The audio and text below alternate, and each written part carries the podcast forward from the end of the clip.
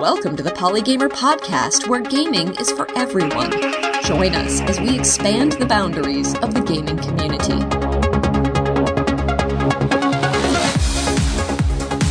Hello and welcome to the Polygamer Podcast, episode number 105 for September 2020. I'm your host, Ken Gagne. For most of my adult life, I've had the pleasure of living in or near Boston, Massachusetts. That means that whether I am walking across campus at MIT where I used to work, hopping the subway in Cambridge, Massachusetts, or attending PAX East, I have the opportunity to encounter some of the most brilliant minds in our country. One person I've repeatedly encountered in all those contexts is Dr. T.L. Taylor, the author, sociologist, and full professor from MIT. And at our last encounter at PAX East 2020, I said, hey, let's stop with the random encounters and do something a little more intentional. And so I'm excited to be talking to TL on this week's Polygamer. Hello, TL. Hey, Ken. This is it's so great to to be here on your podcast, and it's a it's it's fun to connect with you after uh, seeing you at PAX East right before uh, the pandemic hit, and now now getting a chance to reconnect with you in this different way. I know. I was sitting in the diversity lounge, and you came in, and we started chatting, and we had no idea that just a week later, the entire world would be different. Yeah, exactly. Exactly. If I knew at PAX East what I knew now, I probably would not have gone to that event at all. Can you imagine 70,000 gamers in Boston in one place? I have thought about that on numerous occasions, in particular because I think that same weekend, the um, now what somewhat infamous was it Biogen conference? Yes. Which was a super spreader event, was happening. Um, so, yeah, no, I, it's I'm very happy to have made it out of it unscathed. yeah, I'm kind of glad I didn't know what I know now because I loved going to PAX East and I would have hated to have missed it. And we lucked out and nothing happened. Yeah, exactly. We were very lucky. I didn't even get the usual PAX crud. That's true. PAX Online is happening right now. Have you attended any of that? Oh, I, I have to admit I didn't, and I didn't even know it was happening online. Have, have you gone? Is it what's it like if you have? I have not attended, partly because now, six months into the pandemic, I'm sort of experiencing Zoom fatigue and Discord fatigue. Yeah. You know, another yeah. another online event just doesn't jazz me up like it used to. No, it's so true. And I have to admit, for me, part of the draw of PAX is the in-person vibe of it all whether that's like running into people like you seeing people i know or just like the mass collective experience and all the cosplaying so i mean I, I get the value of having it online but i think part of what i enjoy about it is that that mass takeover of the convention center here Right. I used to get a lot of my in-person interaction by my day job is fully online, but then at night I would go be on the faculty at Emerson College in Boston. I get to interact with my students in person. And so when they asked me, do you want to teach online? I'm like, so you want me to work nine to five at my day job online and then go teach six to 10 oh. p.m. online? And I'm like, yeah. it's a little bit too much online. So no. yeah. Yeah. No, isn't I, I've had this kind of strange feeling that through this whole pandemic where, you know, sort of most of my work over the years and my own disposition has been about, you know, the online world and the value of online stuff and not denigrating it but uh, but of course there are those moments where you're like I don't want any more sure. or noticing the places where it just doesn't actually work as well as embodied face-to-face interaction so yeah it's a, it's a we're in a it's a very strange time and I know that that's impacting your career because you're teaching at MIT. Your 2020 curriculum includes a course called Games and Culture. Is this the first time you've taught it online? It is. It is. Yeah, that, and that's a class I've been I, have been teaching. Oh, at this point now, probably 20 years in different wow. forms at my prior job, and then and then and then now here at MIT. So yeah, but this is the first time online, and it's an interesting shift. Uh, interesting is a black box term for the you know the good, the bad, and the ugly that right. is online teaching these days. What does one cover in a course called Games and Culture? Yeah, I, basically, it's in some ways it's really a, a, class on the sociology of games. So we do everything from like last week we were talking about infrastructures and platforms to we do weeks on gender, race, community management. It's basically all of the kind of social, socio-cultural, socio-technical stuff rather than formal analysis or you know we don't do close readings of games as text. It's really about the culture in and around gaming. And your students what do they tend to be majoring in like a lot of uh, MIT, those of us who teach in the social science and humanities, most of our students are generally computer science or other STEM fields. And I would say those of us who teach games courses have a disproportionate number of computer science courses. So, you know, we'll get a sprinkling of, I teach in a program called Comparative Media Studies.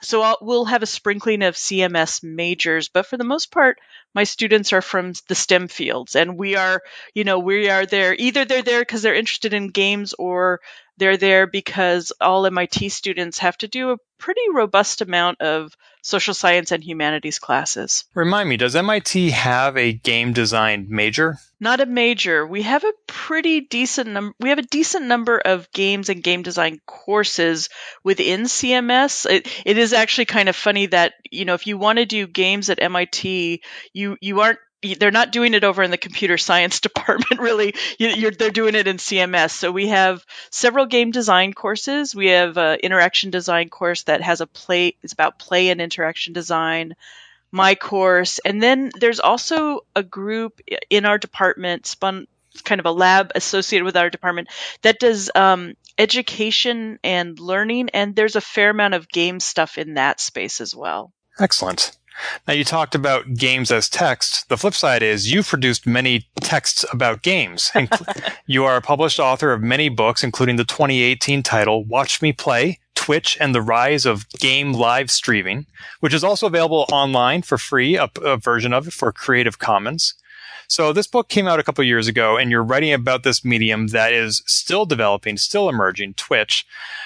I imagine that you need to be an expert in an area to write a book about it, but you probably are doing a lot of research as well. What is something you learned about Twitch and online streaming when you were writing this book? Yeah, uh, well, it's it's an it's a big question. It's an interesting one. So, so I'm an ethnographer primarily, which means I spend a lot of time kind of in the field, um, and that meant in this case everything from an on, online field site being in you know, streams to meeting people in their homes, being at events, tracing out.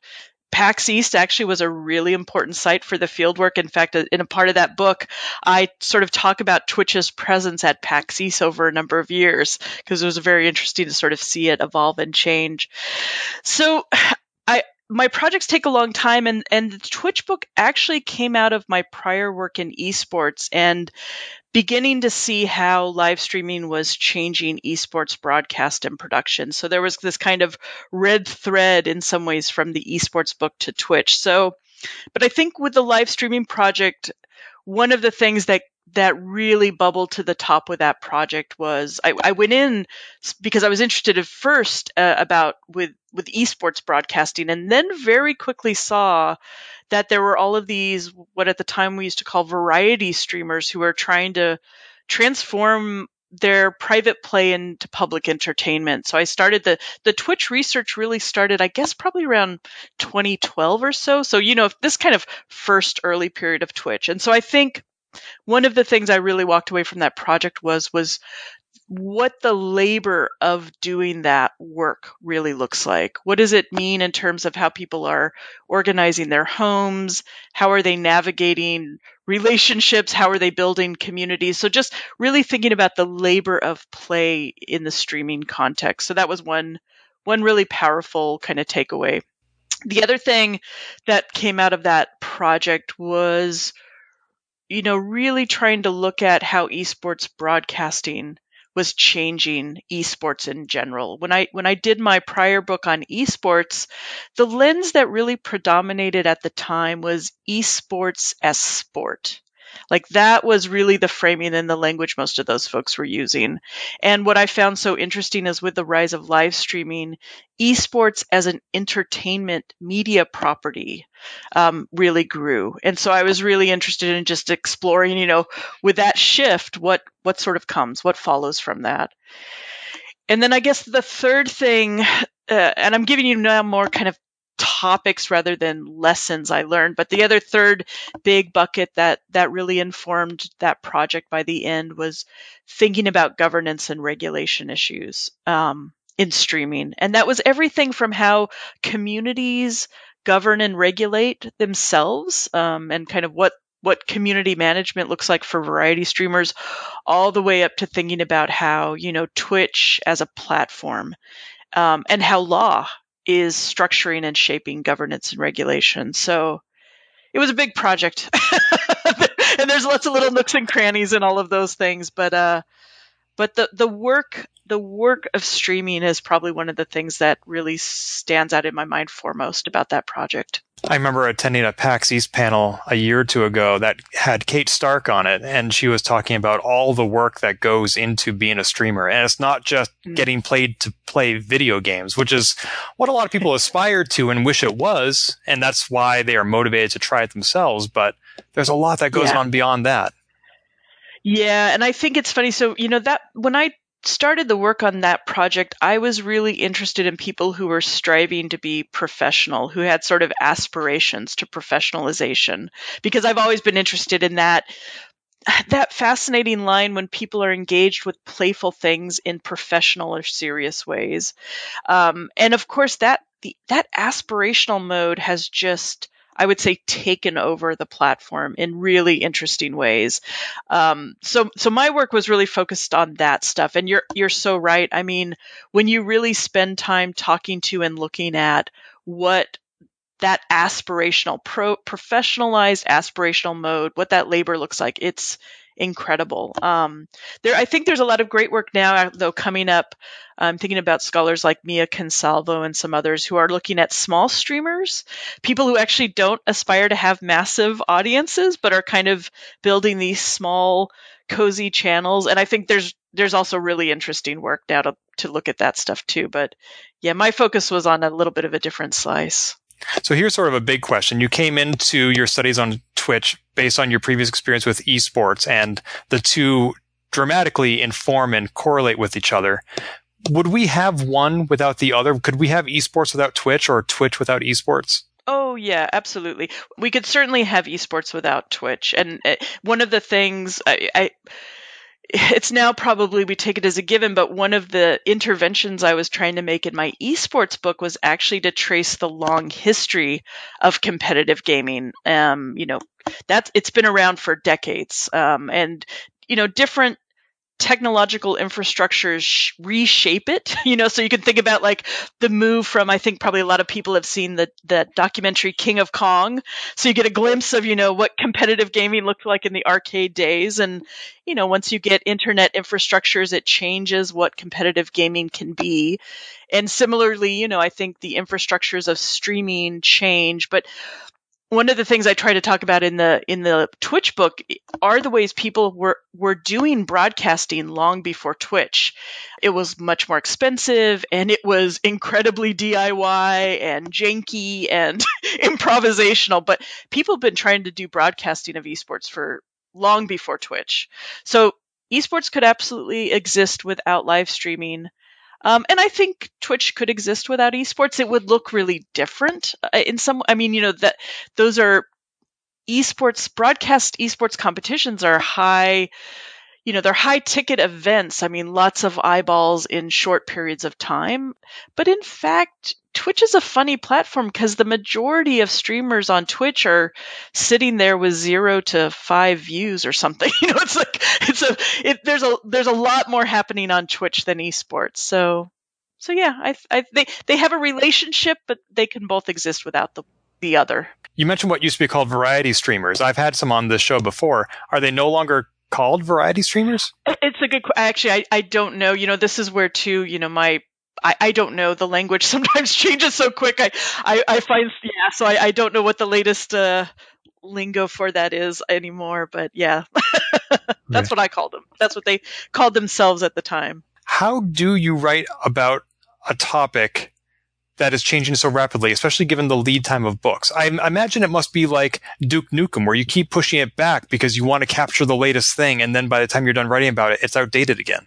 Yeah, it's it's really it, it's always the challenge, especially when you do ethnographic work like I do, which which takes a long time in and of itself. I mean, my projects usually take, you know, I'm in the field for years, honestly. I mean, I think there's I think I probably have seven, eight, nine years between my books. So you're absolutely right. I think for me it comes down to a couple things. One is I I really the work I do is not meant to be journalistic in capturing the of the moment. It, its aims are different. Uh, in some ways, its aims, it has historical aims. So I am usually tr- pretty invested in trying to trace a longer story of the phenomenon. And the aims are generally analytic and critical in a different way. So that eases up some of the, some of the pressure. Uh, the other thing though is just there is a pragmatics where you just sometimes do finally make some arbitrary, semi arbitrary decisions about, okay, I, I got to be done with gathering data now. And that's a very iterative process. I mean, for me, it's usually spending time in the field and then I come to have a sense like, okay, here are the, here are the core issues I'm pretty sure I want to be talking about. And then you, you know, you, they start repeating and you get a sense of where they lay. And then you say, okay, I'm to, I'm to close the story at this point for now. But I mean, I've, I long ago reconciled myself to the minute a book comes out, it's history. and the, the, for me, the beauty of scholarship is, um, in its best moments, we are all collectively involved in an ongoing conversation. And there are going to be folks who come right after on the heels of my project to show changes and gaps and fill out the story. So but yeah, you kind of got to reconcile yourself to that. I appreciate that you said your aim wasn't journalistic because that's very important to distinguish with the sort of ethnographic work you're doing. With journalism, which is my background, we're very often taught to not be part of the story, to be distanced and unbiased. Whereas you are embedded in the topic. You're out there not only interviewing people, but participating in the pastime. And do you find that nonetheless you need to separate a certain bias from the story, or is that part of the story? Yeah, it's it's a really important and complex question. So I think, you know, one of the things in ethnography we often see that we as the researcher are are one of the instruments of research. And in fact, that there's for ethnographers there's in, and qualitative work in general i would say there's actually incredible value in recognizing the inter the power of intersubjective engagement with people in the field that that you're you're not an anonymous you know blank slate. And and that can pose for example really interesting challenges i find for example as a woman especially when i was doing my esports project you know my embodied presence meant that i both had access and didn't have access to data in different ways. So in some of it is just reckoning with the truth of of us as embodied intersubjective individuals and and and watching for moments where that can be a strength.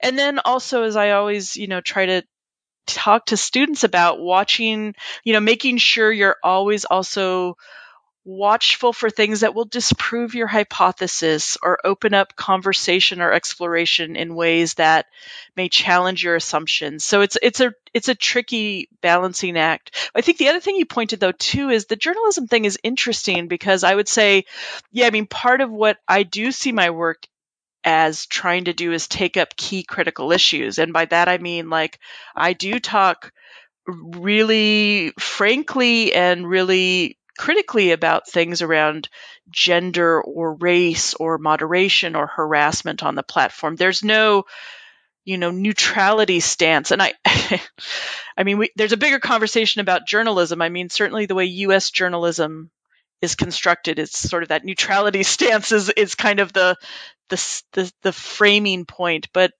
yeah, I, I'm, I don't shy away from making normative points or making critical points in my work. I actually feel that's part of the part of the value of the analytic work I do. But but let me just say too though, there are moments where there's fantastic long form what I think of as long form journalism that takes many many months and has a richness of data and talking to people and analysis. And, you know, I would say in those moments, there is a bit of kindredness between, you know, a certain kind of long form journalism and a certain kind of ethnographic work I do. But yeah, they're they are different creatures. I once had a rather stodgy individual tell me that video games journalism is an oxymoron because anybody who writes about video games clearly loves and participates in the medium and therefore it's impossible to be unbiased. But uh. I find that not unique to video games because if you're a sports journalist, you probably like sports. Yeah. Yeah, I think this is, it, it, it reminds me of, I, am going to botch it. I, I, think Anita Sarkeesian has that, some great line about, you know, you, you kind of don't have to, we can critically engage with the things that we love. And, you know, I don't know that I'd always say I love everything I research. I, I probably felt most distanced from esports as a field site as other projects I've done. But you know these things you know being able to sort of recognize the value and virtue of something and simultaneously critique it uh, that's to me that's that's uh, that's where i hope we all end up because otherwise i just i don't know what where we stand you know if we can't kind of recognize that that double move we have to make at all times right it's not just for pure passion or pure hatred. You can yeah, be critical of yeah. the things you love, as you said. Exactly. That's that's exactly yeah. So speaking of being embedded in the topic you're passionate about, you are one of the eight founding members of Twitch's Safety Advisory Council, which was just formally established earlier this year.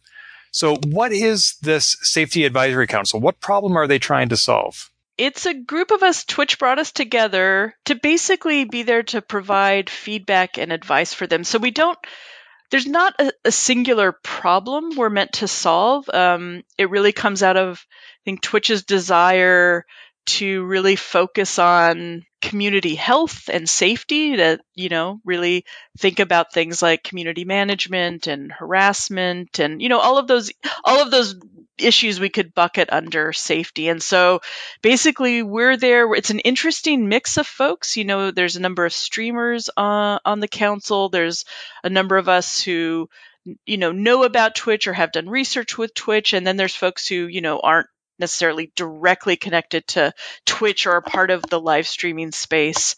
And yeah, we're we're we're just there to kind of bring our expertise and kind of the slice of of working with these online spaces that we have experience with to give them advice and to give them feedback on a range of things. Why do you think Twitch chose to have this external council as opposed to making this an internal project or assigning employees to it? I mean, it's interesting. Of course, they've got a ton of incredibly knowledgeable people inside the company, um, so they have they have that expertise, that day in day out expertise there, and and it's certainly you know Twitch standing this up, it's it's not unique. I mean, there are a lot of now social media and platform companies who are starting to do this. I mean, Twitter has one, Facebook has one. So this idea of kind of having some outside advice at times is is not unusual. I think when I look at the makeup of the council, I mean, I think one of the things that that it brings is there are people, as I say, who have different sets of expertise and a different kind of field of view. So I was, you know, I think, for example, about Alex Holmes, one of the council members. So he's, you know, he's not situated in the gaming world. He's not a games researcher like I am. He's like a CEO of a nonprofit um, Princess Diana Award thing in the UK, and he started an anti-bullying program and he sits on other advisory boards. And so I think like when you bring someone like Alex onto a council, you get kind of breadth of insight that goes beyond just Twitch or live streaming or games. Um, and I think that's pretty important. I mean, one of the things that I have certainly always held throughout all of my research work is that it's important we don't set games or game platforms aside as some kind of rarefied special space that we actually understand that they are core to culture and politics and and kind of contemporary conversations. And so I, think it's really smart of them to actually bring in people, you know, some of whom have are deeply embedded in Twitch, and some of whom maybe bringing in other kind of breadth range to the conversation. That makes a lot of sense. I've been on nonprofit committees where I was not an employee of the nonprofit, but we help to put together events. Uh, you know, we are feet on the ground when the event is happening, for example. But that is slightly different from an advisory council where you're hoping that you will be able to give advice to a technology company who will then be able to implement it in their product do you feel that the safety council has that level of influence that they are being listened to or have the authority or sway to do those things? Yeah, it's a great question. It's funny because I, I sit on another uh, advisory board right now, which is Riot's um, Scholastic. Oh, I'm going to forget. It's RSAA. I'm to forget what the acronym stands for. It's Riot's Scholastic Advisory Council, basically for collegiate esports. Um, you know, I think my sense with a lot of these is they, they are works in progress. I think companies are clear and aware often of when they want to do better. They're often clear about the value of bringing in some other voices.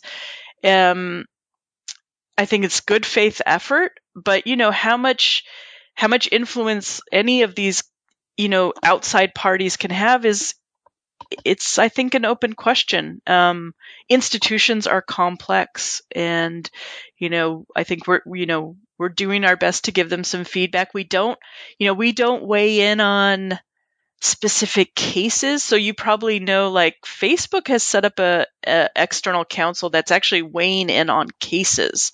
Like we don't do that. I mean, it's it's it's not that kind of we don't have specific details about particular people or instances. We don't adjudicate in that way.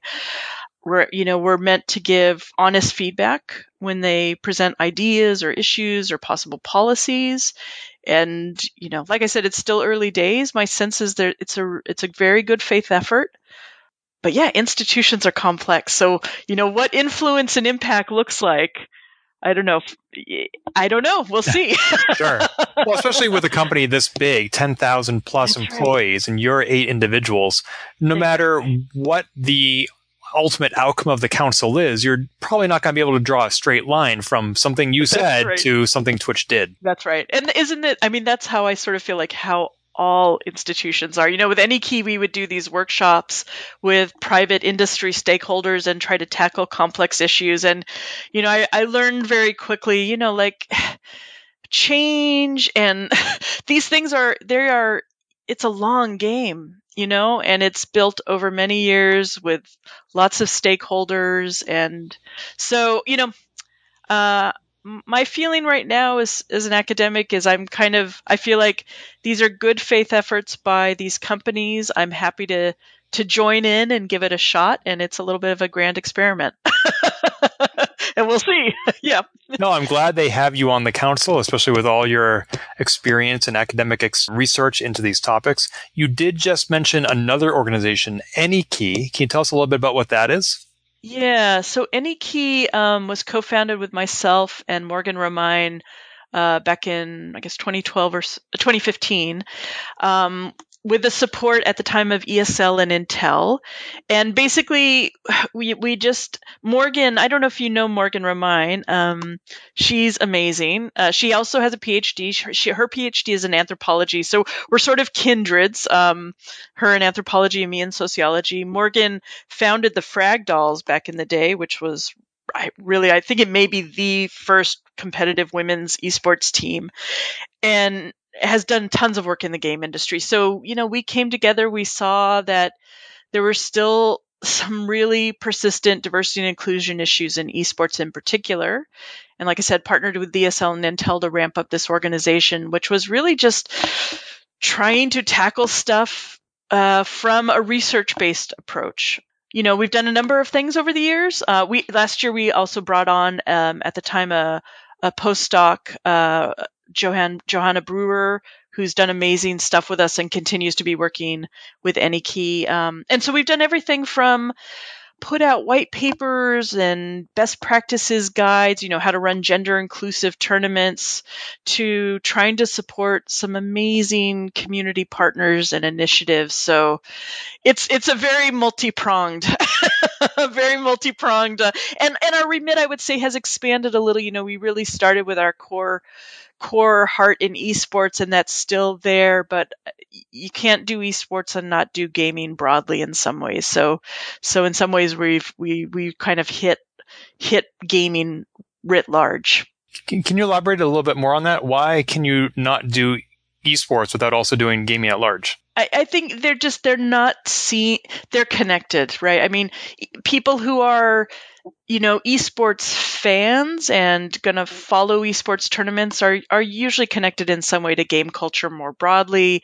They're spending time on platforms like Twitch. It's not it's not siloed, um, and, and even players. So even though you know, on the one hand we have had we have things that are very targeted to esports specifically, whether that's partnering with ESL for the Women's Intel Challenge, which was a you know firmly professional competitive tournament to supporting college esports clubs.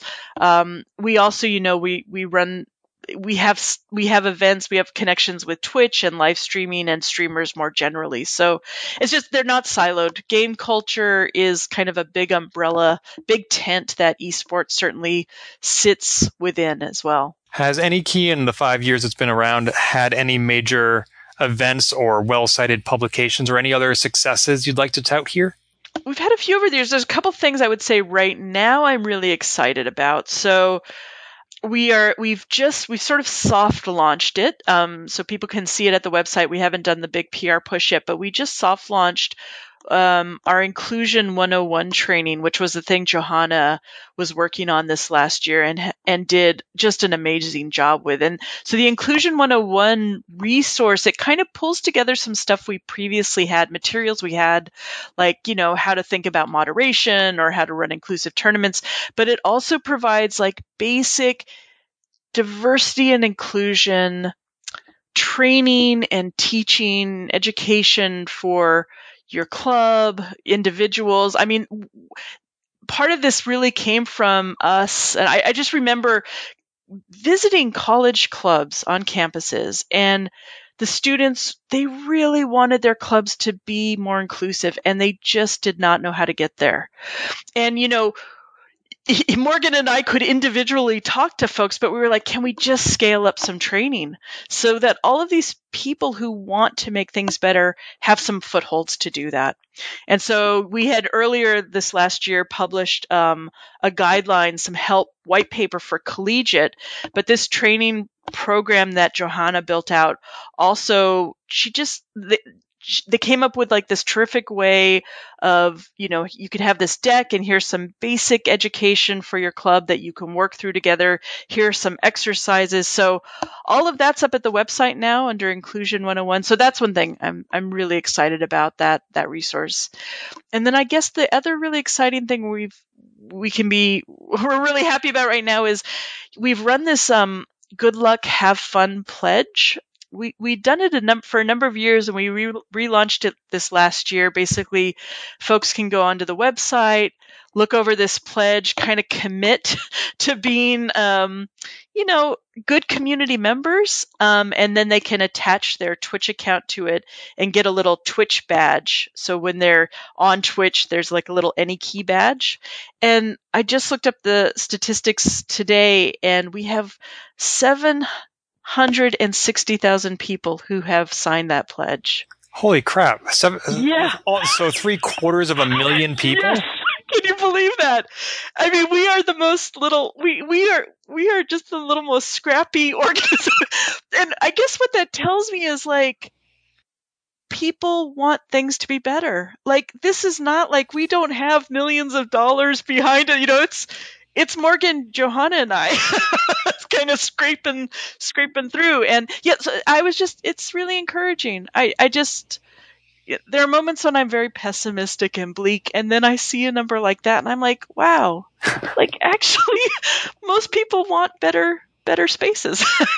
yeah. So yeah. So that yeah. number did not come up in my preparation for this interview, and my next question was going to be, how can listeners support Anykey? One of them would be taking that pledge. Yeah, yeah. Go to the website. There's a link at the top that says the uh, GLHF pledge, and you can take take the pledge, and then you can you can link it to your Twitch account if you like. So one of the one of the most gratifying things that we found the last time we ran the pledge, we got a lot of good attention. Again, like we did not do a big campaign behind it. It was just people were excited and took it up.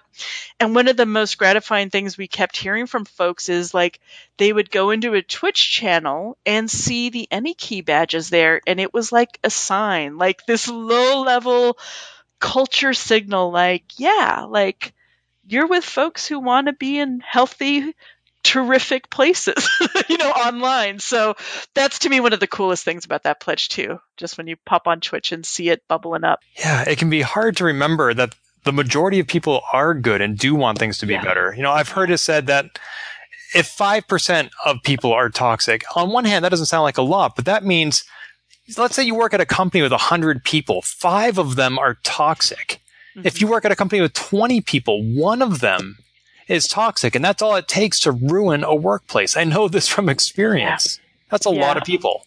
Exactly. That is the devastating power of toxicity is that it can really take over and just it can just crush so easily. And, you know, I think one of the things we wanted to do with the Inclusion 101 training was also help people find a way to navigate when they encountered toxicity, but also also just help them find a way to navigate like, okay, like how can I just be a little bit better myself? Like, so one of the interesting things that Johanna and Morgan did with the pledge when they launched it, when it got relaunched this last time is they, they built in a mechanism for people to report people who had the badge, like say they were on Twitch and they saw that they saw the badge and the person misbehaved.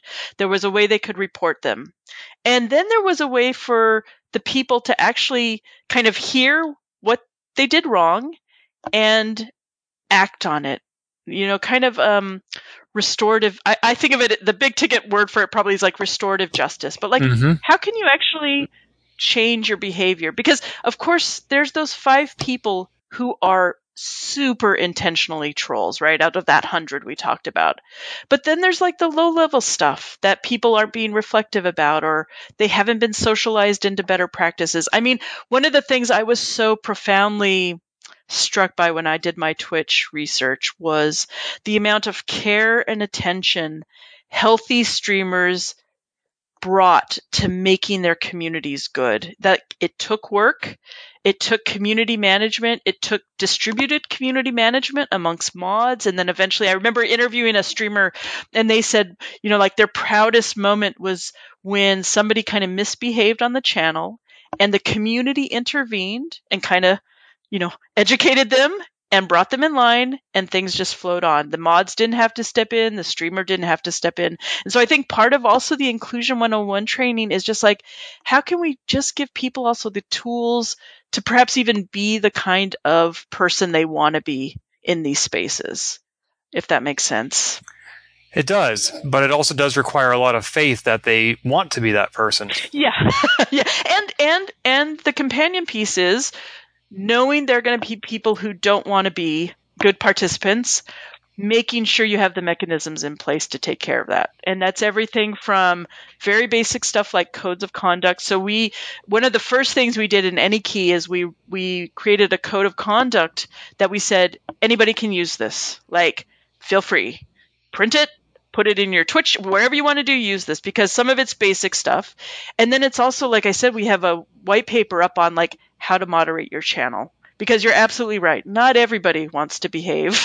uh, there are people who really are intentionally um, trying to harass and trying to police and, and kind of block people from full participation. And so there has to be mechanisms to take care of that as well. So I'll include a, a link to AnyKey at anykey.org in the show notes at polygamer.net. In addition to yep signing that pledge. Are there other ways we can support your organization? We're thrilled when people use our resources.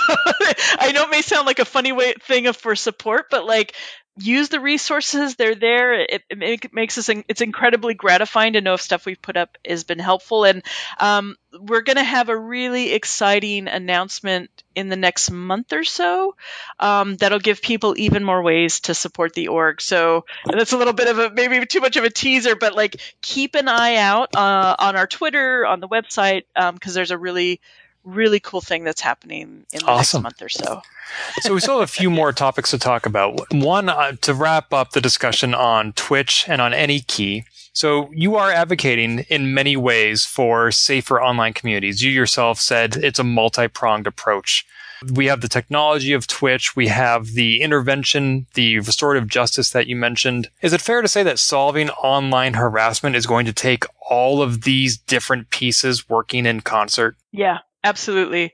So I think it's about culture. I think it's about, so, you know, shifting the culture of our gaming spaces. I think some of that is going to come from education and training. Some of that's going to come from things like moderation and moderation is a mix of both technology and human labor so it's you know several several angles there i also i do think at its most extreme um, i really love the work by legal scholar um, danielle citron who talks about things like online harassment as a civil rights issue that we really should not downplay the harm that's caused when people cannot participate online. It is a really serious issue at its most extreme. And so I think actually thinking about things like how the law and policy really take seriously cultural participation online is important. So absolutely,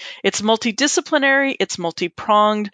I think ultimately too, I think our platforms need to do a better job working with each other to tackle this issue as well. You know, right now, I mean, eh, the the way governance happens online right now is strange because aside there are some categories of things where platforms will cooperate with each other to take down and that uh, often on child abuse uh, imagery sometimes called child porn there's sometimes forms of kind of economic um, sort of economic issues that there's sometimes coordination on. But when you think about how harassment flows between platforms, there's really actually very little done. There's very little knowledge sharing. There's very little in the way of consistent policies and practices because these are all separate companies. And I think actually a lot more should be done holistically to tackle these things.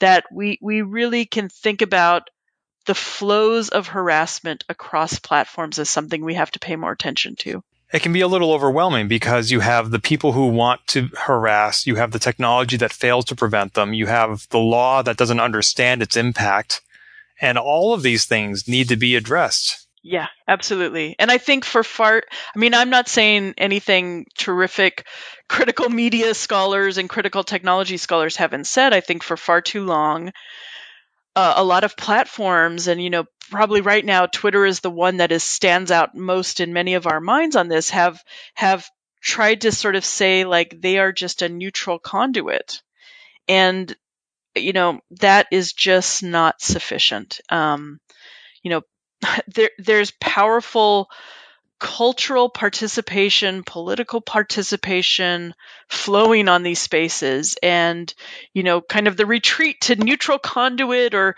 some really strange version of like free speech, which doesn't actually pay attention to the way people are shut out of participation through harassment. Um, we, we just have to do a much better and more nuanced job being honest about the impact of these things on our culture as a whole. Absolutely. When you choose to be quote unquote neutral, you let so many things happen that are not neutral. And that, yeah. you know, not to decide is to decide. Exactly. Exactly. sigh. Yeah. Big sigh. So as as long as we're looking at all these cultural implications, in an interview you gave with Public Books, you said that quote, gaming is the canary in the coal mine for broader cultural, critical, and political issues, end quote. And I think we've seen some of that with how Gamergate preceded the current political administration, for example. So we can see, make those connections looking backward. Is it fair to ask you to look forward and say, given the current state of gaming, what do we th- might think will happen next? Yeah. Here, here's where I'm going to give the most unsatisfying answer because I what I what what I usually say is I'm a sociologist, not a futurologist. Yep.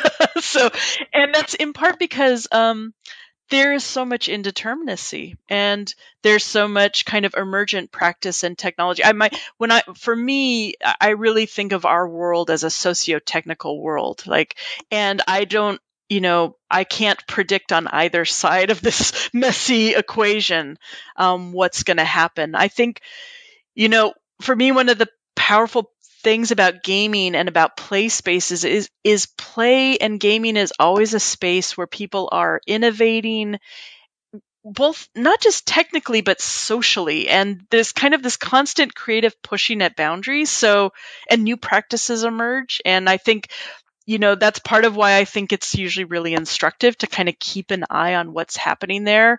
It, it was really interesting to me. So, you know, the, the Twitch book came out a couple years ago now, and uh, then we kind of now all fun- suddenly find ourselves in Zoom, and you know, people I know who they knew what I did, but like, you know, okay, like online streaming, whatever like this was now a part of their world.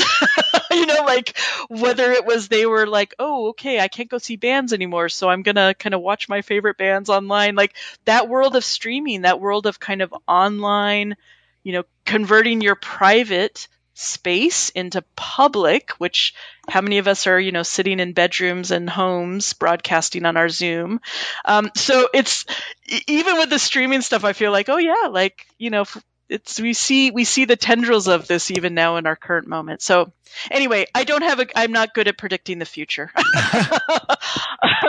um, other than just you know it'll be some really interesting messy messy thing yeah although you do bring up some interesting points i hadn't considered how gaming culture has put us at the cutting edge of what is necessary to survive this pandemic. That's really mm-hmm. interesting.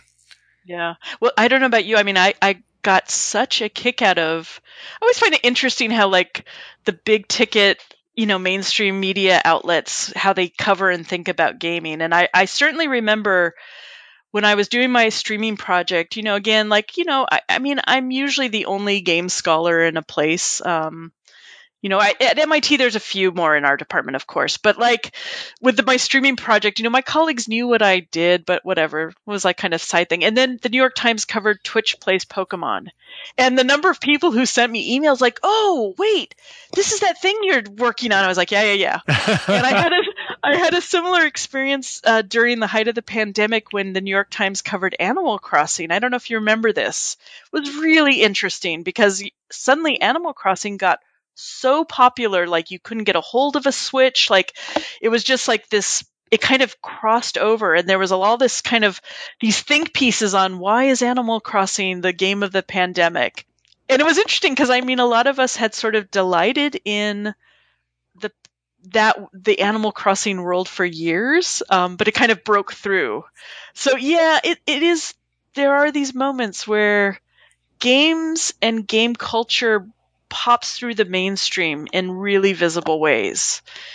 And you know, the intimacy that Zoom has brought to people sharing their domestic spaces with each other and all of the complications around that and the negotiations, that was all in live streaming. I mean, I I remember talking to streamers who were broadcasting, and I, I recount this in the book a bit. They talk about like having to navigate being on the stream, but having roommates and people moving in and out of camera view and all this stuff now that I think would deeply resonate for anybody who spent time on Zoom calls day in and day out. So. Yeah, I, mean, I was listening to an interview on the Major Nelson podcast with Gary Whitta, the host of Animal Talking, and he said that that is the only talk show on the air right now that looks like a talk show.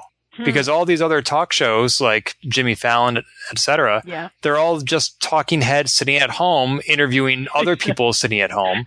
Exactly. Whereas Animal Talking, you know, you have the set, you have everything else, yeah. and yeah. Well, it's funny you say that too, because of course, what all of those, you know, high end, well paid entertainers had to contend with were infrastructure, home TV studio infrastructure that streamers have been doing for years. I mean, to me, this was one of the most interesting things in the streaming work was seeing how people were basically creating one person one person television studios in their home, mm-hmm. and now we find the mainstream media, right? The, our big ticket, yeah. you know, corporate media having to re- learn all of those exact things. It's been quite the equalizer. yes. yep. I want to close with another area of research you've been conducting, which to me, from, from the outside, seems very different from the areas you're so well known for. If I understood correctly from our brief discussion at PAX East, you are now researching amusement parks and Disney World. Is that correct? yeah, it's this it's this it's a quirky project. It's a little project right now. It's it's not a book. So sometimes people are like, "Is this your next book?" I'm like, "No, it's not a Oh, book right at least right now."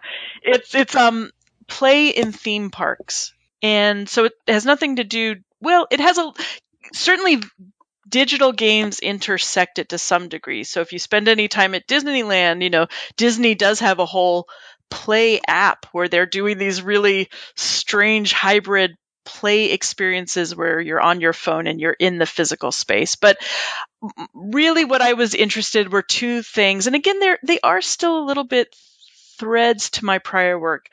I'm really interested in play in commercial and corporate spaces. I mean, I've never, you know, I, I haven't, I don't, most of my work has not been spent in kind of indie gaming spaces. It's, you know, my first book was on a big MMO, you know, esports, Twitch. I, I'm, I'm really interested in how people often critically navigate commercial game spaces and play spaces. And it, you know, if you think of something like Disney, Disneyland, Disney World, I don't know that we, I mean, it's almost the epitome of a corporatized play space. So that's one thread. And the other part of it was I, I was really actually very interested in how people were experiencing these very often fantastical spaces in mundane ways. And this, this really comes from one, I, I, I enjoy I mean, I grew up in Southern California, so I grew up going to Disneyland. And now that I live on the East Coast, I've spent my spent a lot of time at Disney World. And I, I just the last time I was last few years when I've gone, I've started thinking, wow, I know this place really well, and I have a really different relationship with the fantastical, the spectacular side of it. It's a little bit mundane. And I listen I listen to a lot of podcasts, but I listen to some theme park podcasts and I remember hearing one once and the guy was talking about taking his laptop to Disneyland and just working for a couple hours. And I was like, "What? What? what you do what?" Um and that just piqued my curiosity. So, um yeah, so I've interviewed about 20 people who are regular pass holders about what is it like when you are so familiar with a place that you just pop over for an hour or you know it like the back of your hand. yeah. And has this work been interrupted by the pandemic? Are people not going to Oh. amusement parks? Yeah, completely. Well, I did all I mean I did all the I did all the interviews before the pandemic happened and in fact I was at Disney World myself in January, I guess it was. Um yeah, and I mean I haven't you know a lot of researchers a lot of researchers have of course like turned to pandemic focused research now. I haven't done that, but it is absolutely interesting hearing and seeing the conversation amongst folks who for whom, you know, Disney was, you know, the backyard basically, not going there or thinking about when they will go there and under what conditions. You know, when something that is that was formerly just really this everyday part of life um, becomes uh, scary or you know threatened dangerous uh, wary you know uh, so it has been interesting to see people navigate that but um but but that but i did all but i did all the research for this i research happened before the pandemic hit basically Whenever you mention the word play, it makes me think, of course, of the Strong Museum of Play in Rochester. yeah I imagine Yeah. you've done some of your research there as well. I've only visited once, to be honest. Really? Um, uh, th- yeah, they're they're amazing, and um, they actually run a fantastic journal that I I'm now on the editorial board for. Um, but yeah, no, that's that's a great spot. I I've sometimes joke, you know, uh, I hope someday if my papers or my archive of East, I have you know like an, the amount of stuff I have. I'm a very object based researcher. So, like, my esports archive of things and my live streaming archive of things and MMO, I just someday I keep thinking, I hope it all goes to them if they want it long after I'm gone. Um, because they're an amazing, yeah, anybody who's in the lives in Rochester or can get to Rochester when it's safe again is it's it's well worth a visit. You know, you don't have to wait until you're long gone to donate to them. that's that's that's true. I can't imagine not having my stuff.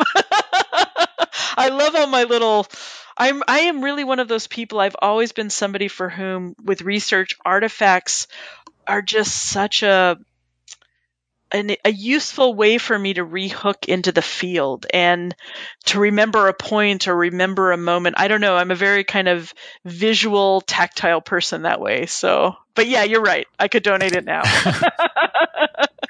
so I, I looked at your CV prior to this call, and my goodness, you have published so many things, covered so many topics over such an impressive career. We only scratched the surface today. Was there anything else you want to talk about that we didn't get to? Oh gosh, um, I'm just I'm, I'm I'm whooshing through my. No, I think we hit. I mean, yeah, we hit a lot of great stuff. Uh, yeah, I mean, I'm still having fun, so that's good. Good. yeah, no, th- no. This is it's it's it's been really fun to chat with you, and and uh, yeah, I just it's it's fun also getting to share the AnyKey stuff with people too, because that's still really alive and something folks can participate in. Which is wonderful. So besides AnyKey.org, where else can people find you online? Yeah, I mean, I'm well. I'm a little bit on a Twitter hiatus, but I am on Twitter at Yibika Y B I K A.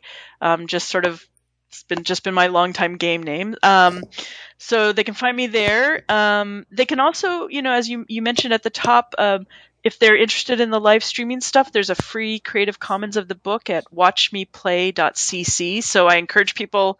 You know, my publisher probably hates it, but I'm like, don't spend the money. Go grab, go, grab the free the free PDF. I'm really grateful actually to Princeton for for letting me uh, do that free PDF along with the book itself. So yeah, those are just a couple places. And your own website as well. Yep, tltaylor.com. And I try to put a lot of my work um, writing there and um, yeah, so yeah, that's another place. And one more place. Do you yourself stream?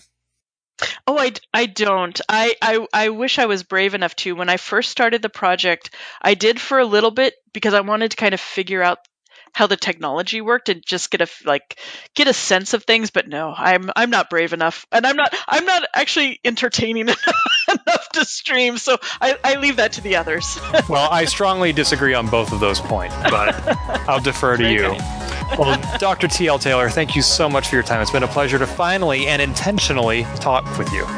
Yeah, it's been great, Ken. Thanks so much. This has been Polygamer, a GameBits production. Find more episodes, read our blog, or send feedback at polygamer.net.